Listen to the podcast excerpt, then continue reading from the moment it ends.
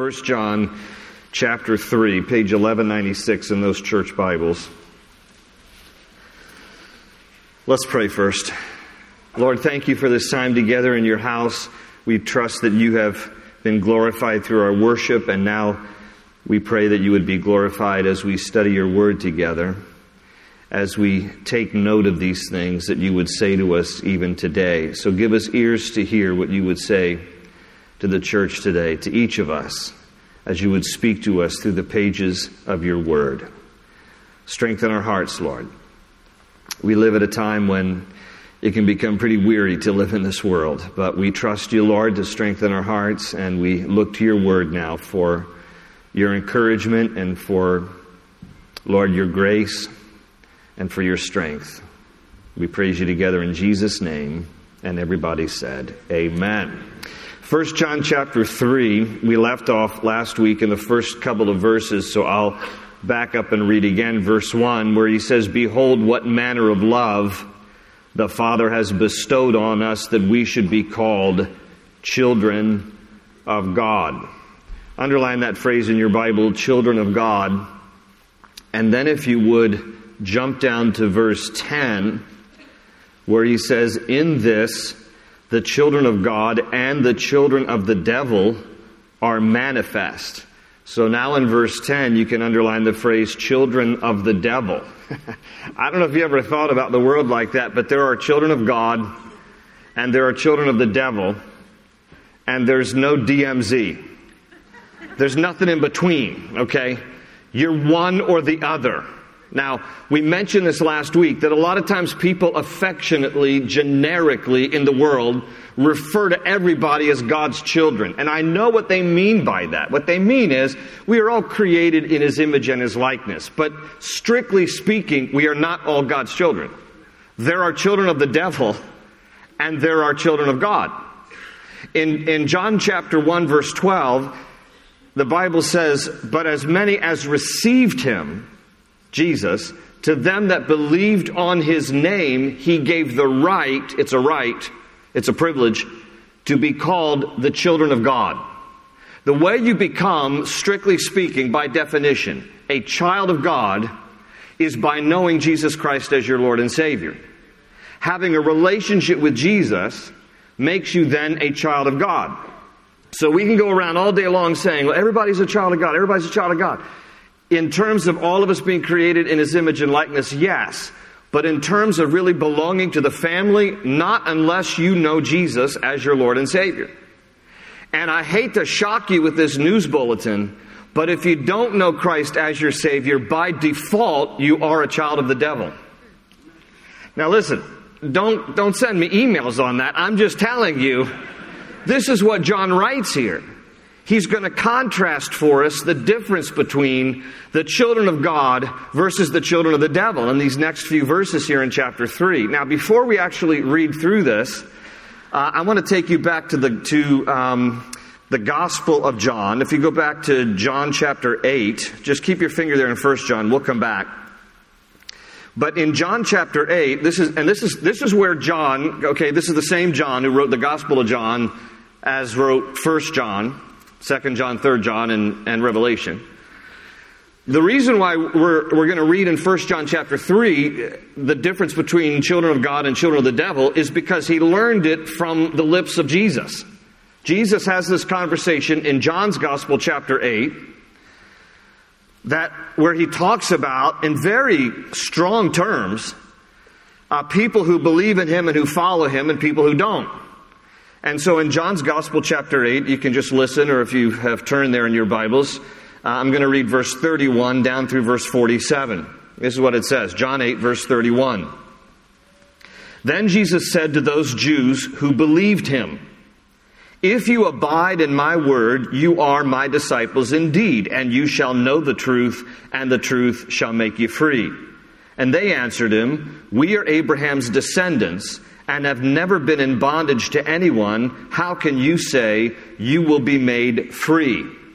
Okay, now notice it says Jesus said to those Jews who believed him. Okay, so they believed him, but they didn't understand how to belong to him. And so they challenge him when he gets through saying, you know, he whom the Son sets free is free indeed. And they're like, well, we've never been in bondage. You know, we, we're the children of Abraham. How could you say that we shall be set free? Because see, they didn't understand spiritual bondage. They didn't understand. They were thinking strictly physical bondage, physical slavery. And they're like, well, we're not slaves, so why would you speak to us in these terms?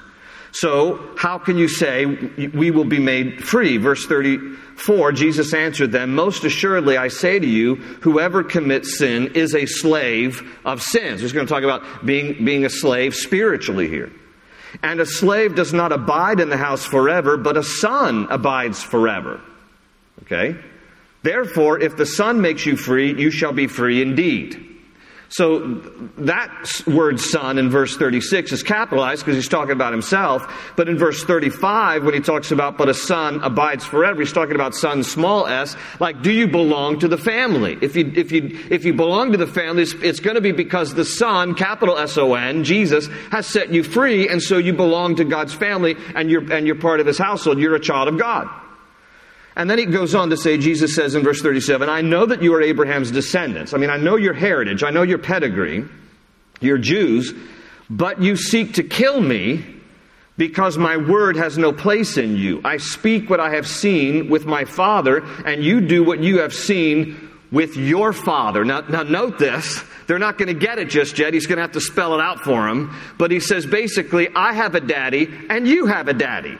And they are not the same. So, verse 39 they answered and said to him, Abraham is our father. And Jesus said to them, If you were Abraham's children, you would do the works of Abraham. But now you seek to kill me, a man who has told you the truth, which I heard from God. Abraham did not do this. You do the deeds of your father. They still don't get it. And then they said to him, We were not born of fornication. We have one father, God. Now, this is a, this is a slander. Who are they slandering? They're slandering Jesus right there. Because they know his reputation, you see, having been born of a virgin, okay, because God miraculously came and took on flesh.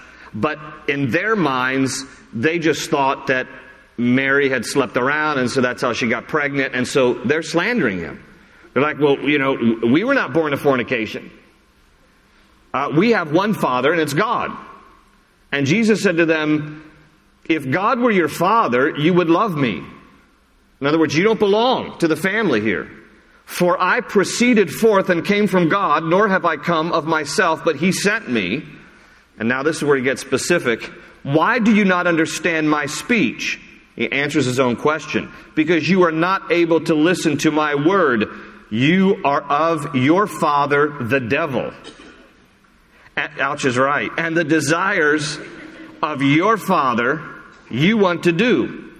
He, the devil, was a murderer from the beginning and does not stand in the truth because there is no truth in him. When he speaks a lie, he speaks from his own resources, for he is a liar and the father of it. But because I tell you the truth, you do not believe me. Which of you convicts me of sin? And if I tell the truth, why do you not believe me? He who was of God hears God's words, therefore you do not hear because you are not of God.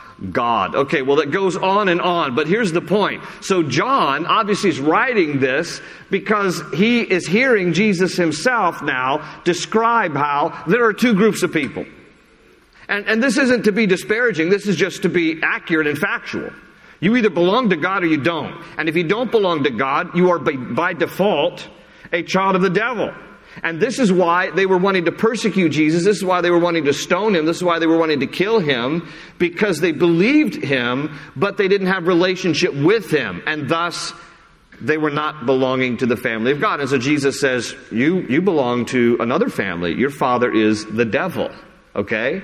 So back here now in 1 John chapter 3, this is where John's going with this. He's like, I, I heard this from Jesus himself. I know a little bit about what I'm talking.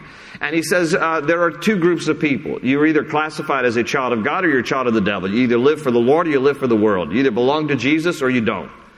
And, and so he's going to say a few things here, and I've just got three simple bullet points on, on each column about the children of God versus the children of the devil. So he starts out here in, uh, in verse uh, 1 again Behold, what manner of love the Father has bestowed on us that we should be called children of God. Therefore, the world does not know us because it did not know him.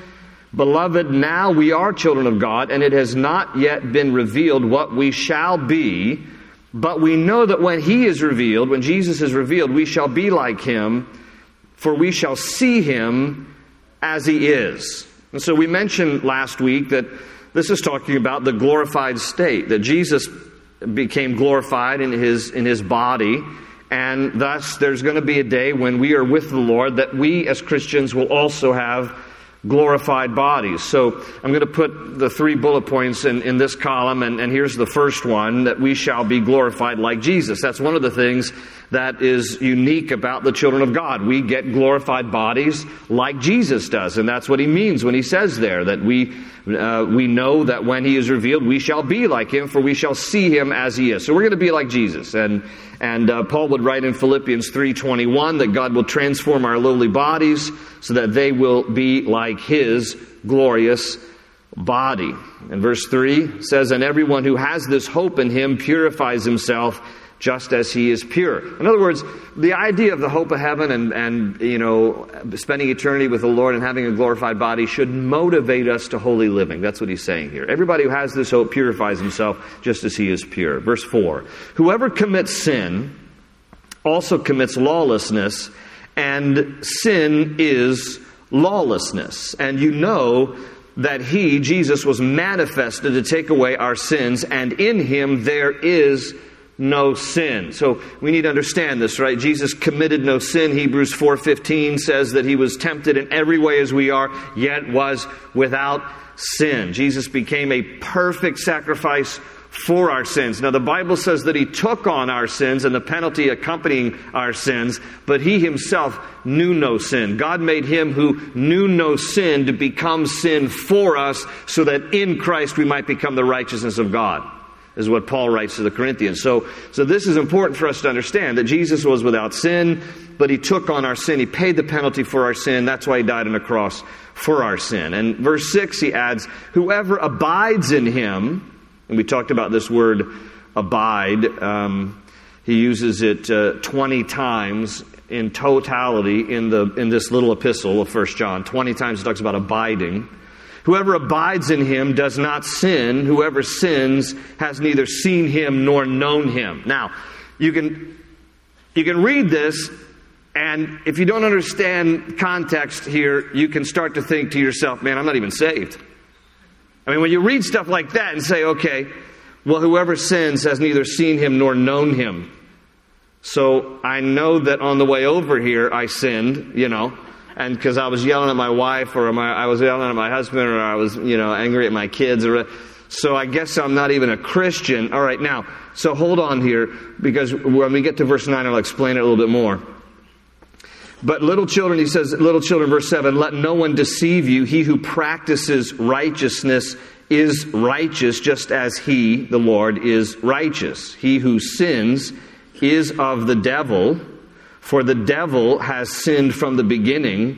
For this purpose, the Son of God was manifested that he might destroy the works of the devil. Whoever has been born of God does not sin, for his seed, the Lord's seed, remains in him, and he cannot sin because he has been born of God. This is very challenging stuff here.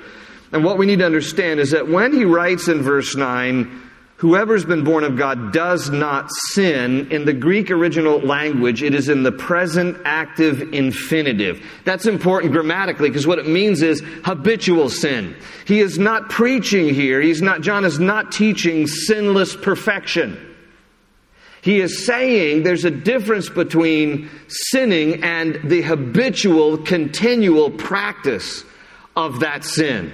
He's not saying there is sinless perfection because he would be contradicting himself. Back in chapter 1, glance back to chapter 1, verses 8 and 9. In chapter 1, verse 8, he says, If we say that we have no sin, we deceive ourselves, and the truth is not in us. That's why he says in verse 9, If we confess our sins, he's faithful and just to forgive us of our sins and to cleanse us from all unrighteousness.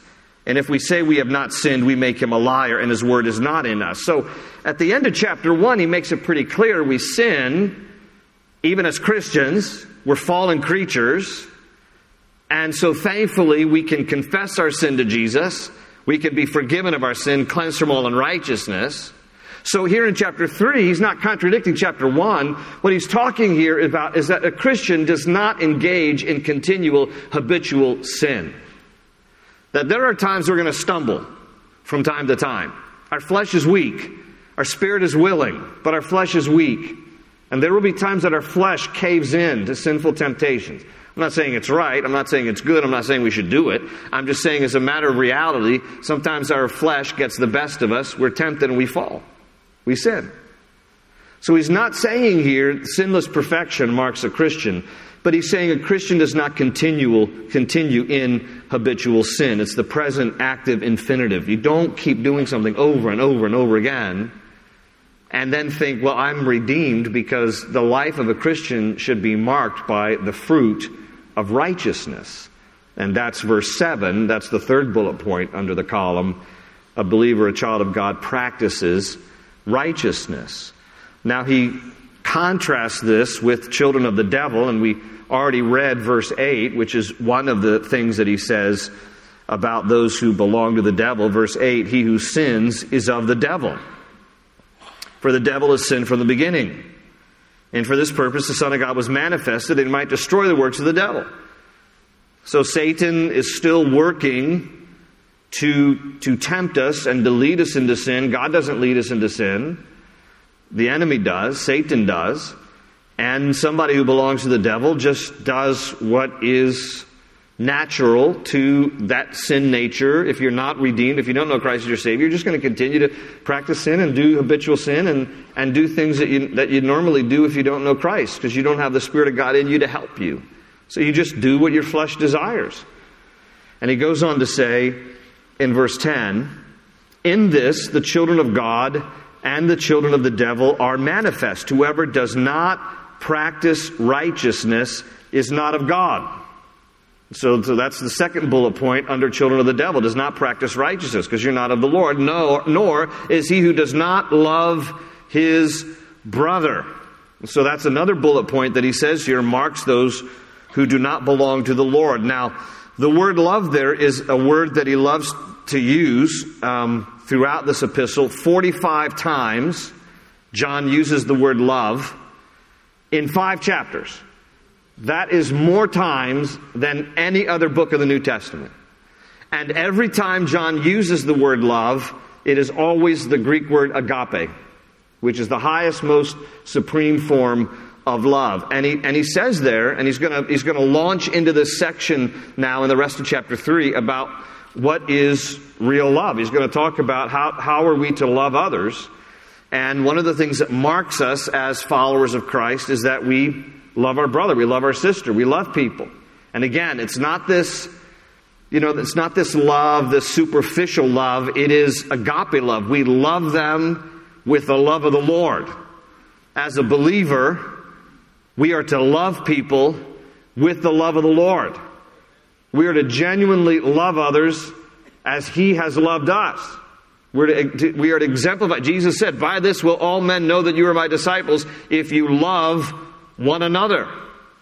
And so he, he ends verse 10 by saying, you know, somebody who belongs to the devil uh, doesn't love his brother versus us. We should. Verse 11. For this is the message that you heard from the beginning that we should love one another. Not as Cain, who was of the wicked one. He was motivated by, by the devil, obviously, and murdered his brother. And why did he murder him? Because his works were evil and his brother's righteous. So, you know, this is the story back in the garden. Uh, after um, they had been expelled from the garden, Adam and Eve, they had a couple of sons, Cain and Abel.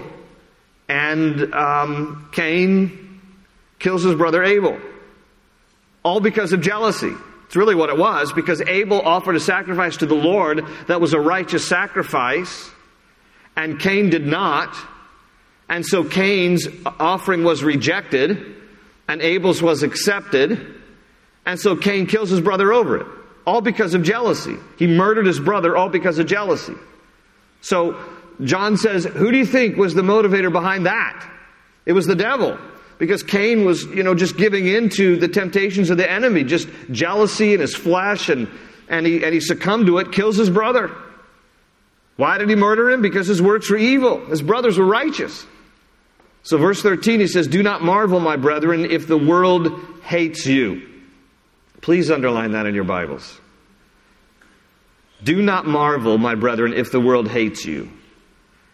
As a follower of Christ, you will not always be liked. And this is an important thing for us to grasp because we live in a day, we live in a culture that is all about how many likes you get. All right, that's, that's all that the world has become on social media now. How many likes did I get? And your whole self image rises and falls on how many thumbs you got on your social media. How many liked your picture? How many liked your post? How many liked what you wrote? And if a bunch of people really like you, you feel good. If you don't get a bunch of likes, you feel depressed. And so we're living in a culture where everything about us is dependent on how much we're liked. And we got to get over ourselves. We got to get over ourselves. In Matthew chapter 5, 11 and 12, Jesus said, Blessed are you when men revile you and persecute you and say all manner of evil against you for my name's sake. For in the same way they persecuted the prophets that were before you, great is your reward in heaven. In Matthew chapter 10,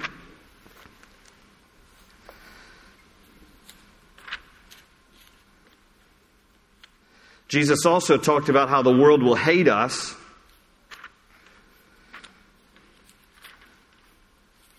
Matthew chapter 10, verse 22, when he was talking about persecutions that are coming, you live for your faith, there's going to be persecutions that are coming. And he said in Matthew 10 22, and you will be hated by all for my name's sake, but he who endures to the end will be saved. Let me say it to you this way. If you don't have at least some people in your life either at work or your family or neighbor, who don't like you, if you at least have some people who don't like you, you probably aren't living enough for the Lord.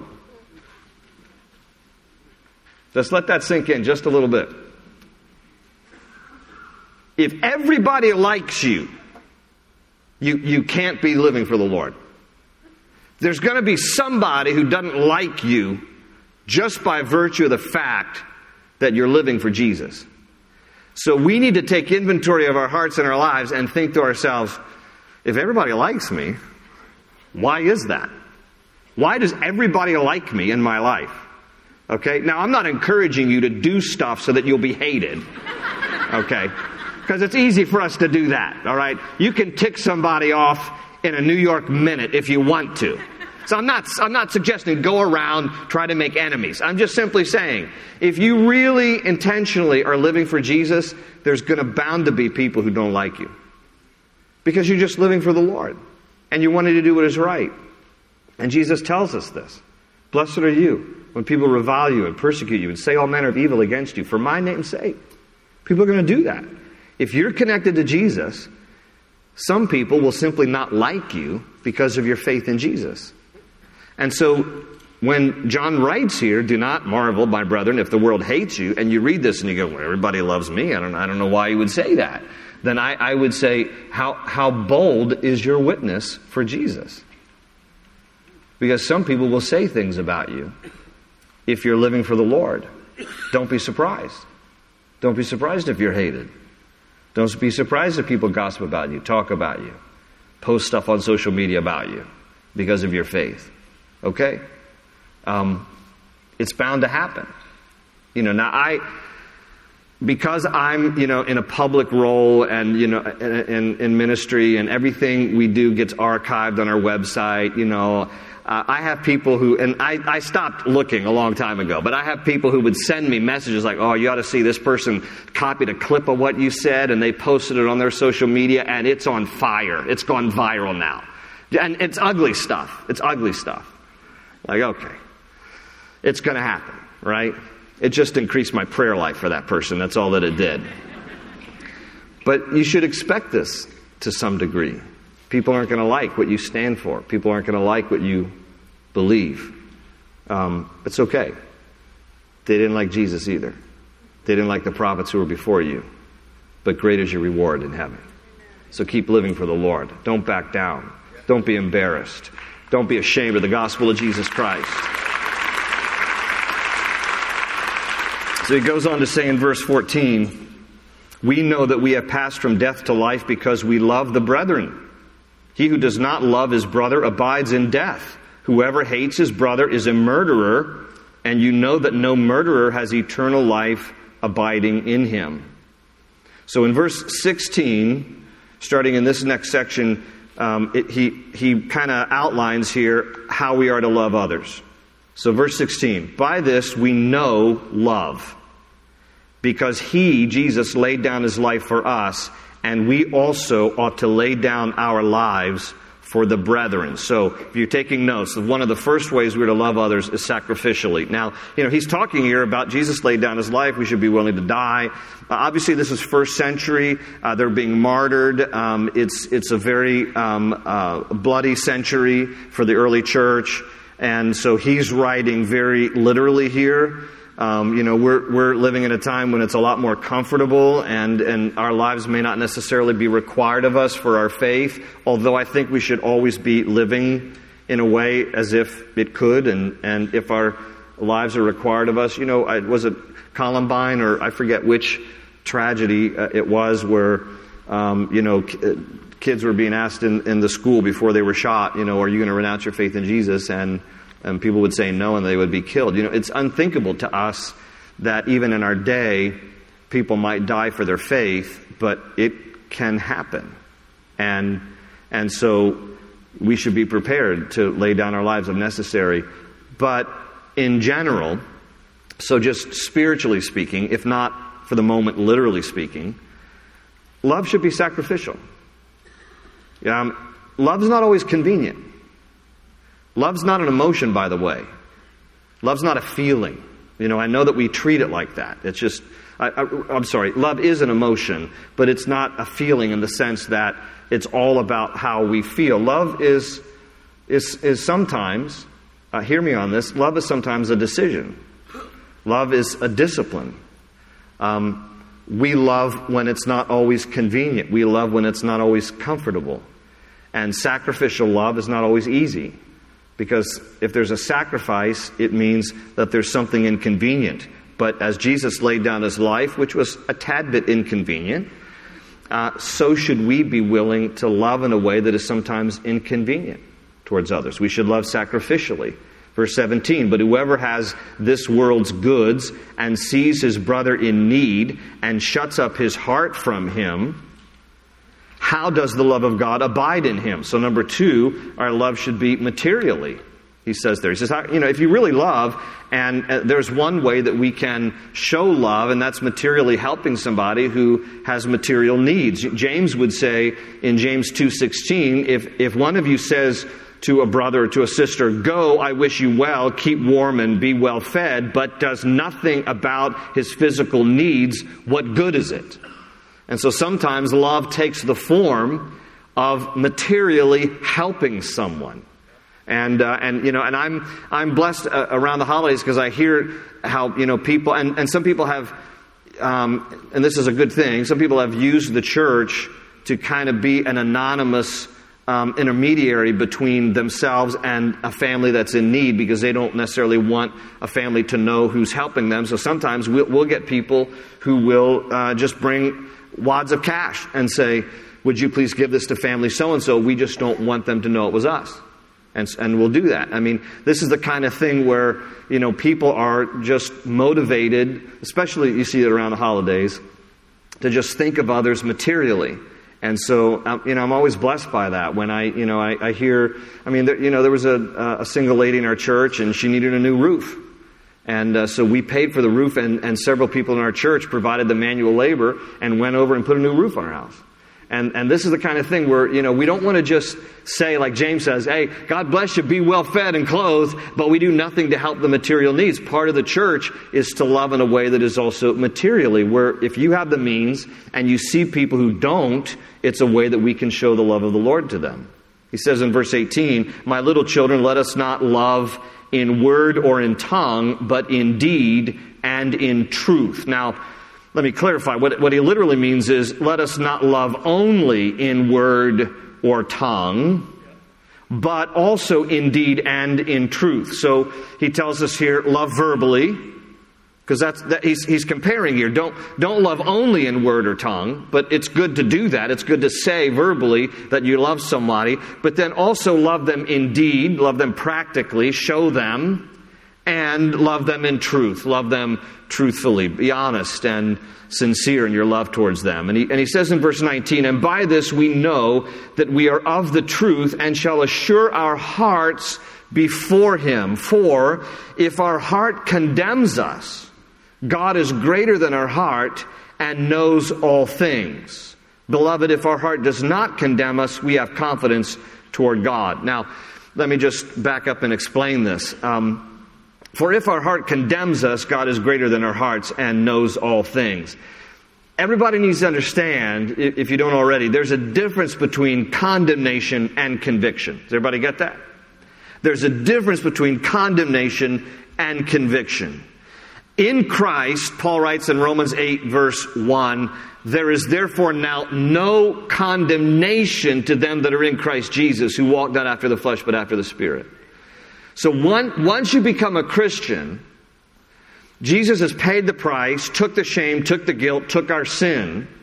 If you're still walking in condemnation, then you either have a super sensitive heart where you are, you know, condemning yourself, or or you've not totally just walked in the um, in, in that forgiveness and and given that shame and guilt to the Lord. Uh, maybe the enemy keeps reminding you of you. Remember when you did this? Remember when you did this? Even though you've confessed it as sin and God's forgiven you of it.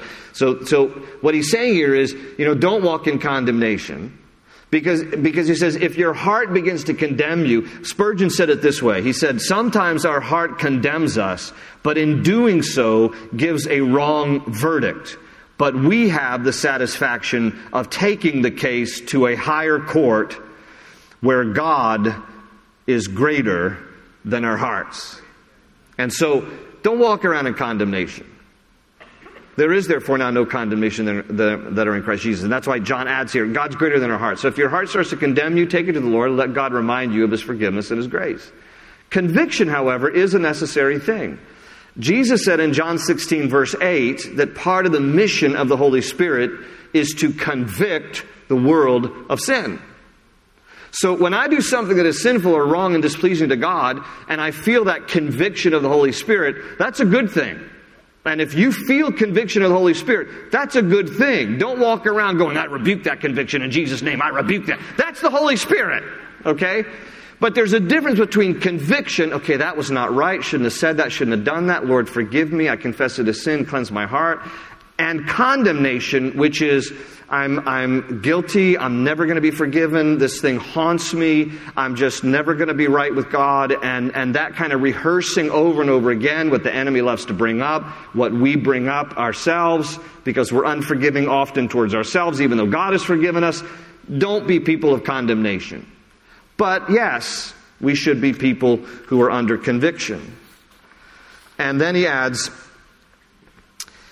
um, in verse 21, Beloved, if our heart does condemn us, we have confidence toward God, and whatever we ask, we receive from Him because we keep His commandments and do those things that are pleasing in His sight. And this is His commandment that we should believe on the name of His Son, Jesus Christ, and love one another as He gave us commandment. Now, He says there in verse 22, and whatever we ask, we receive from Him. Is every time you ask God, do you actually receive from Him? So it's always important to balance Scripture with Scripture. And if you go over a couple of chapters to chapter 5, let me show you what else he writes here in chapter 5, verse 14. In chapter 5, verse 14, he says, Now this is the confidence that we have in him, that if we ask anything according to his will, He hears us. You know, I, I'm thankful that there are some times that God has said no to me. Because if I had gotten what I asked for, it would have been a mess. But what I asked for was not necessarily in accordance with His will. And when it's not in accordance with His will, obviously God is not obligated to give us anything. So when you look at Scripture with Scripture, when He says back here in chapter 3, and whatever we ask, we receive from Him, don't think that everything you ask you're going to get from God. Do your kids get everything from you? Aren't you a little bit smarter than a three year old? So when your three year old wants donuts for dinner and Pop Tarts for lunch, and Twinkies. Do they still make Twinkies for breakfast? I think they brought back the Twinkies, didn't they? You're going to say, as a loving parent, no, and your kid's going to throw a fit, but you know better than they that you can't have a diet of Twinkies, Pop Tarts, and donuts. And so there are sometimes that in our prayer lives, we're asking things that are the equivalent of Twinkies and Pop Tarts and donuts, and God's like, that's not good for you.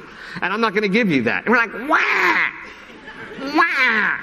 And God's like, I, I know you're upset that you're not getting this, but it's because I know just a little bit more than you do. And so don't think that everything we ask we get, because not everything we ask is in accordance with His will. But in general, one of the beauties of the relationship with the Lord is that when we come to Him and we pray according to His will and we make our requests known, He hears us. And He honors our prayers. Verse 23, and this is His commandment that we should believe on the name of His Son Jesus Christ and love one another as He gave us commandment. Verse 24, and now he who keeps his commandments abides in him. There's that word abide again. And he in him, and by this we know that he abides in us by the Spirit whom he has given us. I'll close with these last four points to summarize this. He says in verse, uh, back up in verse 19, and by this we know that we are of the truth and then what I just read at the end of verse 24, he says, And by this we know that he abides in us. So he wants us to have an assurance of our, of our faith that we belong to him. And so here's how we know that we belong to him. This is just summarizing what we just read. The first is God's love in us. God's love in us. So, you know, when, when you love other people and you realize that you're loving other people with a capacity that is not your own, that God's given you a capacity to love people that otherwise without the Lord you wouldn't be able to love. Can you relate to what I'm saying? Okay? You know that there are times in your life that you genuinely love somebody and it's only because God gave you the capacity. It's, it's an evidence that the Lord is in you. Because you don't have the capacity to love like that. But God's given you that capacity to love. So one of the things that he says is how we know that we belong to him is God's love in us. The other thing that he adds there in verses 20 and 21 is that there's no condemnation. When you, when you walk around knowing the forgiveness of the Lord and you've given the shame and the guilt, again, Romans 8 1, there's therefore now no condemnation. That testifies to your heart that you belong to him. Number three, answered prayer is a testimony that you belong to him. When you have that wonderful opportunity. Again, not every single time. God's not obligated to answer every single prayer, every single way, every single um, you know time the way we want it. But when you do get answers to those prayers, does it not testify to your heart how much God cares about you and how much He lives within you? So, answered prayer, He adds there. And then finally, He adds there God's Spirit in us. He, he closes out chapter 3 by saying, We know that he abides in us by the spirit whom he has given us paul would write in romans 8:16 the spirit himself bears witness with our spirit that we are children of god and so god bears witness his holy spirit residing in us bearing witness with our spirit you belong to me you're my child i love you that's His Spirit bearing witness with our spirit that we belong to Him. So we'll pick it up there with chapter 4 next week. You can read ahead, but let's pray and let's uh, close our time in God's Word tonight. Lord, thank you for your Word and thank you for the different ways that you bear witness to our hearts that we belong to you.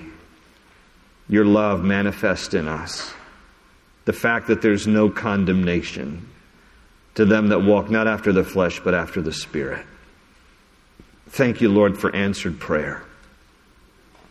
And thank you, Lord, even at, It's an answer to prayer sometimes when you say no. We may not understand it at the time, but it's an answer because you love us. And thank you for your Holy Spirit that bears witness with our spirit that we are children of God. We love you, Lord, and we thank you for this time in your word. Be with us as we go home now. In Jesus' name we pray. And everybody said, Amen, amen and amen. God bless you all.